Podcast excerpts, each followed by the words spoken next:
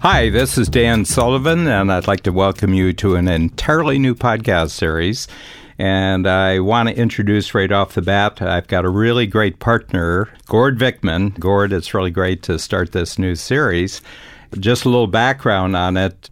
I've had personally great success with podcasts starting probably about six years ago, and I just want to put kudos out to Joe Polish because Joe of Genius Network actually said, you know, Dan, the way that you talk about things, the kinds of concepts that you have lend themselves very much to audio, and that the whole opportunity now with podcast technology based on the internet and based on the fact that more and more individuals like to listen according to their own convenience than like to watch things. I took them seriously and I found it uncomfortable to begin with, uh, which I think a lot of individuals do. And we started creating podcast series and they were successful.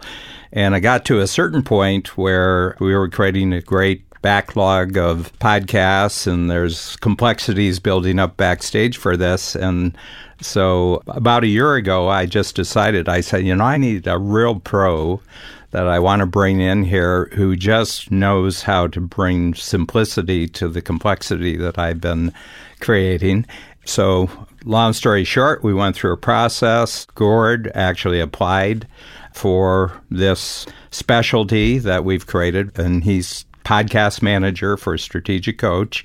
So, Gord, it's really great to have you here. And Thanks, I think. I kind of surprised you when I said, not only are you going to be backstage with podcasts, you're going to be front stage. So, we're going to have our own series where we just talk about the entire context of why podcasts have become such big payoffs for entrepreneurs who really take this seriously as a way to communicate their value creation out across the world and actually to make an impact, not just locally with their value creation, but actually to go around the world. So, can you talk a little bit about this? Because I should say this as I introduce Gord that one of the things that really I found enormously attractive was the great background you had had with radio, mm-hmm. you know, which is actually losing out to podcasts right now. Radio is diminishing as podcasts grow. Yeah. Well, Dan, just want to say it's very thrilling for me to be here with you. I've listened to hundreds of the shows, both in studio and even before I joined Coach here. It's very surreal to be sitting in here with you right now, kind of doing one, but it's exciting. And as you mentioned, you know, I, I was on air for about 10 years down in London, Ontario, doing morning radio.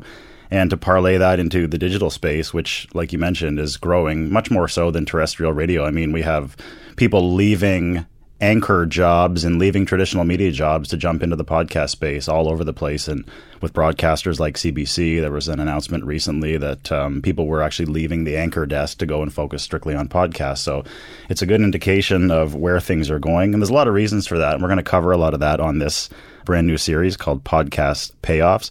It's funny you brought up Joe Polish. I had a thought last night when I was thinking about the show we were going to do today. I think Joe Polish may have been the world's first podcaster. And I don't even think he knows it. And here's why. Joe sort of cut his teeth. He was a carpet cleaner and he was looking for ways to market that carpet cleaning business much more effectively than he had been. So, do you remember what he did mm-hmm. on his ads? Mm-hmm. So, what Joe Polish did, he included a phone number on his ads and you could call that phone number and he would provide education to you. You would learn what you have to do and what you have to avoid when you're trying to hire a carpet cleaner. You would basically telephone this number, right? So when you think about that in its most basic sense, he's providing education for free to let people know the things that they have to do and the pitfalls that they should avoid. In a very strange way, how is that not a podcast? I mean, mm-hmm. the delivery method is different now because we go online and we subscribe through Apple iTunes or Google or Stitcher or mm-hmm. Spotify or however you're doing it. But Joe Polish may have been podcasting 25 years ago, and I think he might not even know it yet. Mm-hmm. So the next time you talk to Joe, you can mention he may be the world's first podcaster. Well, the other thing that Joe did then, when we were not quite online, but you know, you could do CDs. He created a whole series where he would just interview people who had great, unique capabilities all around the world. This was just provided to his growing number of individuals who were in his marketing world, which started off with carpet cleaning. But then he said, Well, I'm just going to give another layer of value to all the people who are part of my program. You know, he had people sign up for his program and he would teach carpet cleaners how to be good carpet cleaners to contrast themselves to people who could be con men or they could be fly by night organizations. And he did this around actually a little book he put together, which was a consumer's guide to getting great carpet cleaning specialists to come into mm-hmm. your house. He actually did a, it was either 60 Minutes or 2020, one of the big network TV shows where he went in disguise as a really bad carpet cleaner and actually went in and showed how sneaky carpet cleaners could get your money but still leave you with either ruined or dirty carpets. I mean, it went viral. But that was just part of his exploring how do I actually get people to be interested in something that's not really interested, both from a consumer standpoint, but also how can you be an actual high integrity professional in this business so you can differentiate yourself from all the, as he called them, scumbags. That's a favorite word that Joe has is scumbags.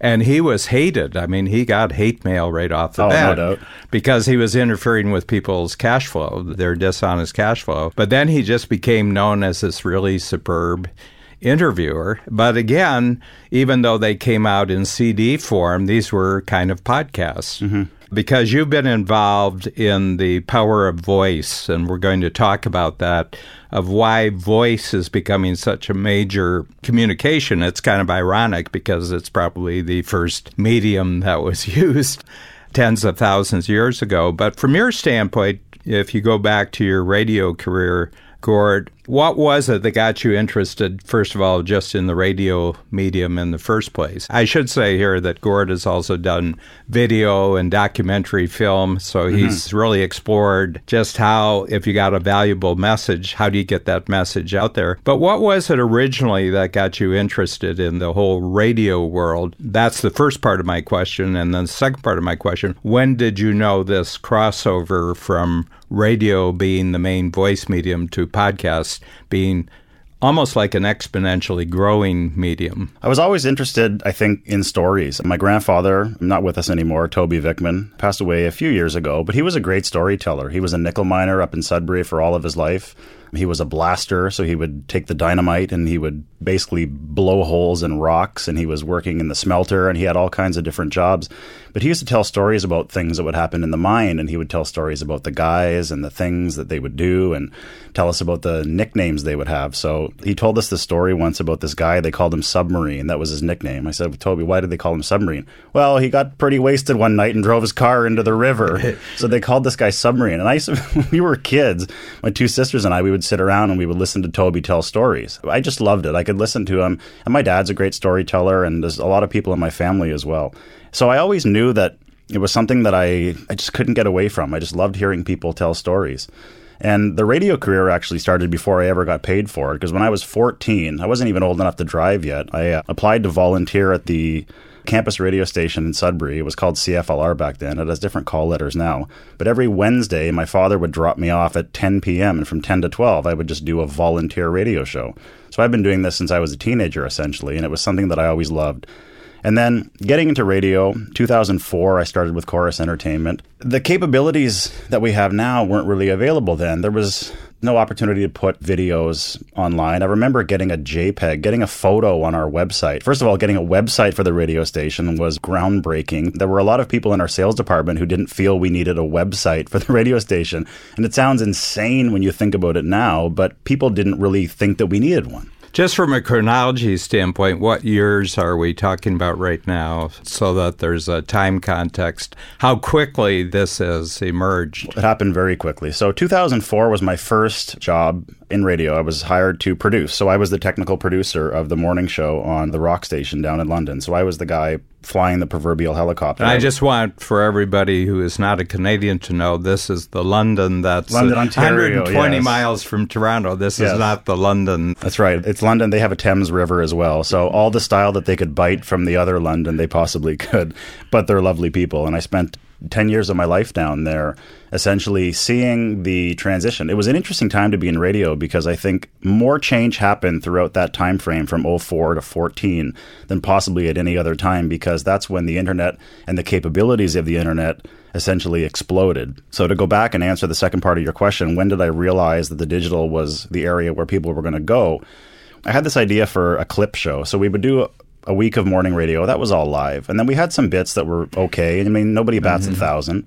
Some of the clips were good, some were okay, and some were great. So I started saving all the good ones and saving all the great ones. And then I put them together and I made essentially like a best of show that would run. And I would create an MP3 and I put it up on our website. And I remember it was a real struggle to get the tech people to figure out at the time how do we get an MP3 up on the website? And again, it just seems so commonplace and so simple right now. It's just a few clicks away, and virtually anyone with no tech skills at all can handle this. But back then, I remember it was a real process trying to figure out, well, how are we going to get an MP3 on the website? This is 2004, 2005.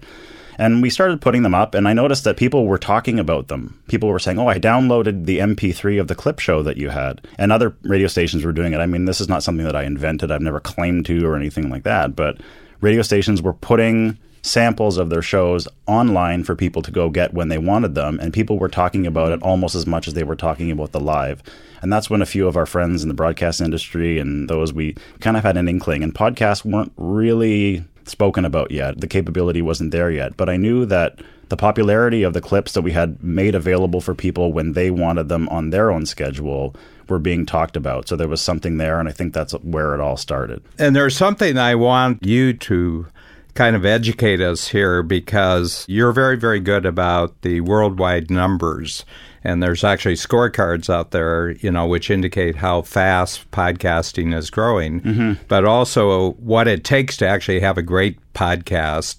I'm patting myself on the chest here but when we defined what it was that we were actually looking for right at the stage when you found out that this position of podcast manager was available, what did you think we were doing out there? And what did you find out when you arrived? Because everything you've told about the impact of what we're doing out there came as a surprise to me. It was just an activity that I love doing. Joe told me to do it. Mm-hmm. And generally, all my growth as a marketer, I was always a good salesperson mm-hmm. if I had someone in front of me. But what Joe said look, first of all, it's harder getting in front of someone these days because of the pressures of time. And the second thing is that it's an entirely different medium and you're not selling something. You're not selling a product. You're not really selling a service. To a certain extent what you're selling is thinking. So could you just say because it's been within the last 12 months that you found out about us you were interested in what we said we were looking for but can you say that what you discovered, because the thing I discovered about you is I got about 10 times more talent than I was actually looking for. You, Am I blushing in here? Is yes, yeah, yeah. Well, we didn't sign up on the series to be enemies and adversaries, you know. So anyway, but what did you notice from the time you came on and really found out what we were up to that kind of surprised you? What surprised me was that you were doing it right, right off the top. So in the early 2000s, when podcasting started coming to be, people thought this is what it was going to be, and it was going to be big, and it was going to be great, and it was going to be this new medium, and it was going to be a huge revenue generator. And then it had a lull because people decided it didn't work. And here's why they were doing it wrong. So we had salespeople and those with the capability to close in all kinds of various industries. And they would say to themselves, well, if it takes me 20 minutes to make this sales call, why don't I just record a sales call? I'll call it a podcast. I'll put it out online. It'll reach the world. And then my sales calls will be done for me. And then the money's going to start flowing in and I'm off on the beach. It didn't work that way because the best podcasts in the world are the ones that share information, perhaps share secrets if you can, and essentially distribute knowledge. And they're not asking for anything in return think about it for a minute. Do you want to sit down and listen to a podcast which is nothing but a sales pitch? Someone just like mercilessly pitching you about something. How is that interesting to anyone? And then people started to realize, well, maybe we had been doing it wrong the whole time. Maybe the intention of this is not to pitch people and have this hard sell at the end, call this number. And again, we'll go back to what Joe Polish had been doing with his little phone in. He's providing information and details and he's providing education for people and he's not asking for anything in return. I had listened to your shows before I ever had any inclination that I would even meet you, much less work with you. And I had been listening to the shows and I knew that you had been doing them right because you're providing education on our shows Inside Strategic Coach, Multiplier Mindset, Shannon's Team Success as well, and all the partner shows you do, not only with Joe, with Peter Diamandis and Mike Koenigs and, and the other ones. But as I was going through the archives, there was one show in particular that really stuck out, and it was a show that you were talking about your father. And we're talking about what does it take for us to trust people, right? If you want to trust someone, there has to be a feeling that they trust you as well. We're much more likely to trust someone if we feel they trust us. So there's this element of reciprocity here. But like I've mentioned to you before, someone has to go first. And you told this really great story about your father, and that I'll paraphrase here. Obviously, you can tell the story much better than I can, but he was sort of tough to reach, right? When you were growing up. And then there was an incident, and then all of that flipped. And it was just a really beautiful narrative. And it was you being vulnerable because you're telling the story about your family. So it's one of the most perhaps vulnerable things that you can be talking about. You don't know what people are going to do with this information. You don't know if they're going to hold it against you. You don't know if they're going to talk about you behind your back. You don't know if they're going to use it for any reason. You don't know if they're going to judge you. But you did it anyway. You just said, okay, I'm doing this. I'm going to go first.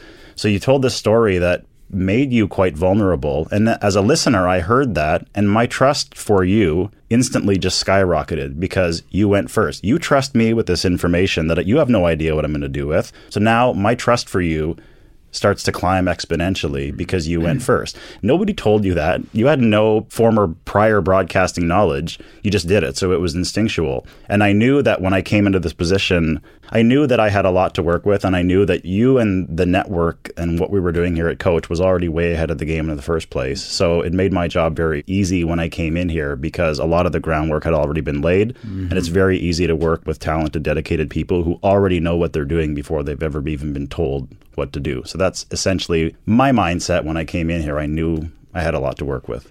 Yeah, and I want to tell you that I remember it was a day when you told me that the thing about the trust, and you know, first of all, I was very complimentary about this specific episode. Actually, it was at your job interview. Yeah. he, he came in and he told me this as his job interview, and I just want to say we had four applicants for the position, and what I discovered because this got screened out before I actually met Gord was the only person who made it through the screening process. But one of the things that really impressed my team, who actually hired people. I'm a salesperson, and a salesperson's the last person in the world you want actually interviewing from a job because you're trying to sell the person to take the job, you know, and that's not appropriate. Salespeople make incredibly bad hiring people. But anyway, the thing that really, really impressed everybody of the four applicants, you're the only one who had actually listened to the podcast that we had already produced. And I said, wow, you know, not only that, but you had some very positively critical comments about how we were doing what we were doing. And you chose that story about my father simply to say that's just an incredibly good way to be a podcast performer mm-hmm. is to actually tell stories like that and actually indicate to the listeners something about yourself. Yeah. One thing we're going to do on this series, Podcast Payoffs, we are going to get into how to go about doing it. But the information is so widely available online. You can Google these types of things. We're not going to get into the intricacies of this mic and that mic and that microphone, because that information is widely available. But we're going to talk more in terms of the theory and uh, what makes a great podcast. Specifically, things like the planning. Okay. But before we get into that, you mentioned surprises, Dan. So I wanted to ask you what was surprising about the medium from your perspective when you started doing this? Because you said you were a little skeptical at first and things weren't going as smoothly as you may have thought they would be. So, what was it that was surprising about this medium, and how have you come to terms with that or embraced that, or how has that been digested? Well, I'll tell you, because I came out of advertising before I started coaching in 1974, I left a big advertising agency, Canadian. It was the second largest Canadian advertising agency, but they were part of a worldwide network, BBDO, which was one of the five biggest global advertising companies. And the agency I was with in Toronto was just the Canadian representative of this worldwide network, and they had big corporations as their clients Kraft, Chrysler, and then one of the really big Canadian banks, and Canadian banks are really big the number five bank in Canada has 400 branches, so that kind of gives you an idea of the size of this. And I was a junior writer, I wasn't one of the key account writers. So I had a lot of experience with small entrepreneurial clients. And what I just noticed was that I didn't want to just ask them about their advertising, I wanted to ask them about their business and what their plans were for their business. So it ventured out into a lot of different areas, which today we would call entrepreneurial coaching but I didn't know that at that time because there was no creature out in the marketplace called an entrepreneurial coach. But I had the crossover. Prior to that, my experience of audio presentations that you were scripted. You were scripted, and you were, as you said before, you weren't engaging with the audience, you were broadcasting to the audience. The other thing was it was incredibly expensive. Mm-hmm. You know, I required studio. It was done on tape in those days. You might do 10 do overs to get it right. You know, even when they could splice tapes, they still wanted you to kind of get the script. So it wasn't any different than what was happening on television. It wasn't about you engaging with another person you weren't doing a conversation that was recorded. You were scripted, and it was you were strictly selling to the audience, and that's the other aspect is you were selling something. Mm-hmm. So what really struck me, and Joe. If I could start with one person in the world who is the best person in the world to start with, it was Joe Polish because Joe's a great conversationalist and he's not scripted at all. So the actual program that you're involved with gets created just out of the conversation. So that's the other surprise. And I've always been really good at conversation, and I've always been good at kind of a natural improv skill. And at one point, we took our entire team to Second City, the very famous comedy club, and they have a school on improv? How do you, with just an idea, go up on stage with a partner or a series of partners and actually create an entire performance where everybody just has to adjust in the moment mm-hmm. and watch what somebody started and then just help the other person go forward? So the two rules of improv and these are absolutely the two rules of podcasting is that you never block your partner. You don't ignore your partner. And the second thing is you never counter your partner. You just watch what your partner has created.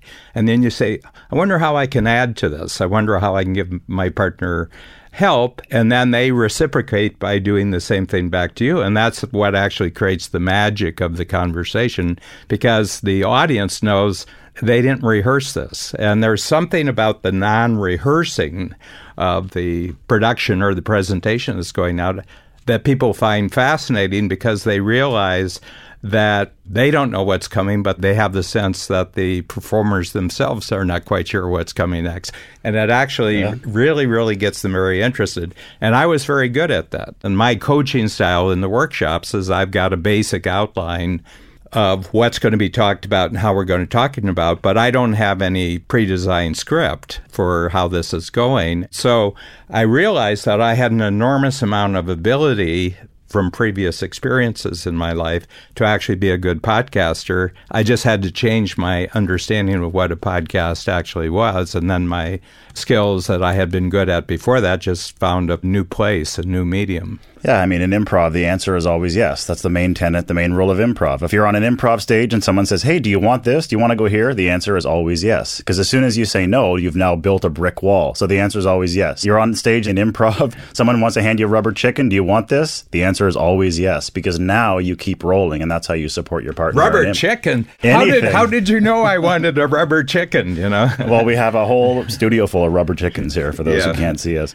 Dan, the last question I want to ask you, and then we'll wrap up the introduction here. This is the first episode of Podcast Payoffs. You mentioned the workshops. This is something that we can parlay to the entrepreneurs that you coach as well. So there's sort of two worlds here. And I wanted to know what is it about the podcasts that work in conjunction, sort of symbiotically with the workshops? How do you take concepts from workshops and maybe work through them on the podcast or vice versa? Because entrepreneurs who have a lot of thinking to do to carry their business where they want it to go. They can perhaps use this tool as well to use the podcast to work through these concepts. So, which is it that comes first? Is it the concept comes in the workshop and then you bring it into the podcast, or do they just sort of flow freely from both sides? Yeah, I would say for the first number of years, it was something that had already been worked in the, the workshop. So I had tested a lot. The way I create new concepts is always in the workshop, and it'll just be a thought that I have, and I'll write the thought on a whiteboard. And I'll say, Does this mean anything to you? For example, I just had a concept that I created, which is called not being bothered. And I just put a statement up on the whiteboard that says 90% of any problem is that it bothers you. So I put it up there, and people say, oh, yeah, that's totally true, and everything. And then there's a second question that pops up, and it says, if it didn't bother you, how quickly would you create the solution? And they said, well, it would be instantaneous if it didn't bother me. And then I create an actual thinking process of three things that really bother you right now. They write them down, and then I say, okay, next part of the form is take each of the things that really bother you now and ask yourself the question if it didn't bother me, how quickly would I get to the solution? And it's just bang, bang, bang, because all of my clients are entrepreneurs, and what they get paid for is to quickly show someone who's being bothered that there's actually a really fast solution to that. And then the third part of it is now that you know what the solution is, how can you get other people to actually do the solution so that you don't have to do it? And, you know, in about a 10 minute period of time, they've worked through three solutions. But I haven't really supplied them with any knowledge whatsoever that I have of what they should do with the problem or utilize their thing. I'm simply relying on that all entrepreneurs are natural, enthusiastic problem solvers for other people who are bothered with problems. Mm-hmm. And I said, all I'm asking you to do here is apply to yourself because you're bothered by a problem what it is that you get paid for because other people are paralyzed by being bothered with a problem. And yet you have a way of thinking which allows them to say, oh, oh, yeah, I could just do this and this and this. I would say for the first half of my podcast life, so let's say three years, I'm six years in now, I had already tested in my natural medium, which is live workshops with 40, 50 individuals. And then I said, you know, why don't I start testing out ideas on the podcast with a partner? And I say, hey, I got this idea. Gord, and I just wonder if this idea means anything to you because I'm so comfortable with the medium now, and we both have the rules. You help your partner out, and then I'll talk about it. So I use the podcast actually as an additional medium for actually testing out ideas. Almost that, like an incubator. An incubator, and then I will go back to the workshop and I said, you know, that worked pretty well on the podcast. Now I'll just test it out in the actual workshop. So it's neither where I start one or the other, but if I start at one place, then I'll naturally take it across the border into the other medium. It just becomes that instead of having one gear, you got two gears, you know, and it makes you more capable. So, for the entrepreneurs listening right now, it's a powerful incubator to help you think about your thinking. Yes, it is. And the partners I have are all very, very good at this conversational way of developing ideas. They all know the rules. You always say yes. But the thing is that you try to add other dimensions that make the idea that your partner started with even more an interesting idea. Mm-hmm. So, if we were to sum up here just to what would be three things right off the bat that we've covered here, Gord, that are kind of building blocks just from your perspective, and then I'll add three that I think are here that you don't mention. Okay, I think primarily it's we have a capability right now to share ideas, and we're going to put these ideas out into the universe, into the galaxy. We're not asking anything for them. Anyone is able to go. We'll never charge for a podcast. We'll never have an ad on a strategic coach podcast. We're never going to ask you for anything. And it's a trust builder, essentially. So, as you mentioned, Dan, when people listen to the podcast, a lot of people that are coming into the program for the first time, they're already marinated, as you said. So they have an understanding. So it's sort of a head start. So you can get a head start on these concepts if you're listening to the show, if you're a client of Strategic Coach, if you're someone who's interested in perhaps becoming a client of Strategic Coach, it's a really good insight into your thinking and Shannon's thinking and the partners as well. So that's, I would say, the first thing. It's that we're providing something, and those that are interested in doing podcasts as well, this can parlay into you. So you can provide something for your clients and your prospects and ask for nothing in return. So they'll have an idea of what they're getting into first and foremost before they even approach you for anything in that regard. Second thing, the production of them has become so simple now. Two microphones. We have a wonderful audio engineer, Willard Bond, who does an exceptional job with all of the partner shows and the shows we do here it's easy to get these out into the atmosphere now. And it's not like it used to be. Like you brought up the reel to reel, Dan, where people were cutting with razors and they had tape and wax. Willard just smiled because I think that I'm after that generation. Any of the audio production that I've ever done never involved a razor. Thank God. It was all digital at that point. And I think the last thing is, which sort of ties in with all of them, it's a global reach. Mm-hmm. We'll touch on that in later episodes as well. We put these out, and anyone at any point can get them whenever they want. It's unobtrusive. We're not asking for much of your time or your attention. You start it, you stop it when you want. I think that's why they've been so successful, and that's why podcasts are growing so exponentially. It's the education when you want, how you want it, and we're not asking for anything in return.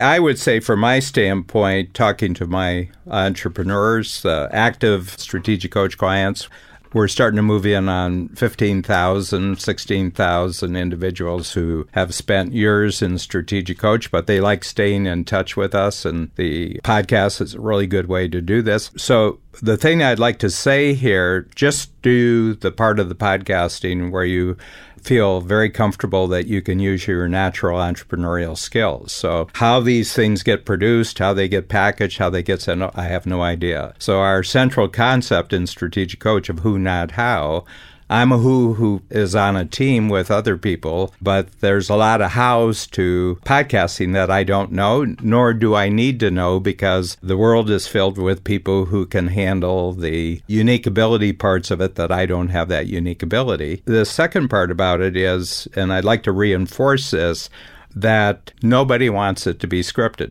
The human ear can pick up in about three seconds whether something is happening naturally and it's happening spontaneously and when it's scripted. Mm-hmm. So the moment you try to script, there's a deadness that comes on air and people get distracted. They don't want to listen to anything that's pre prepared, pre scripted.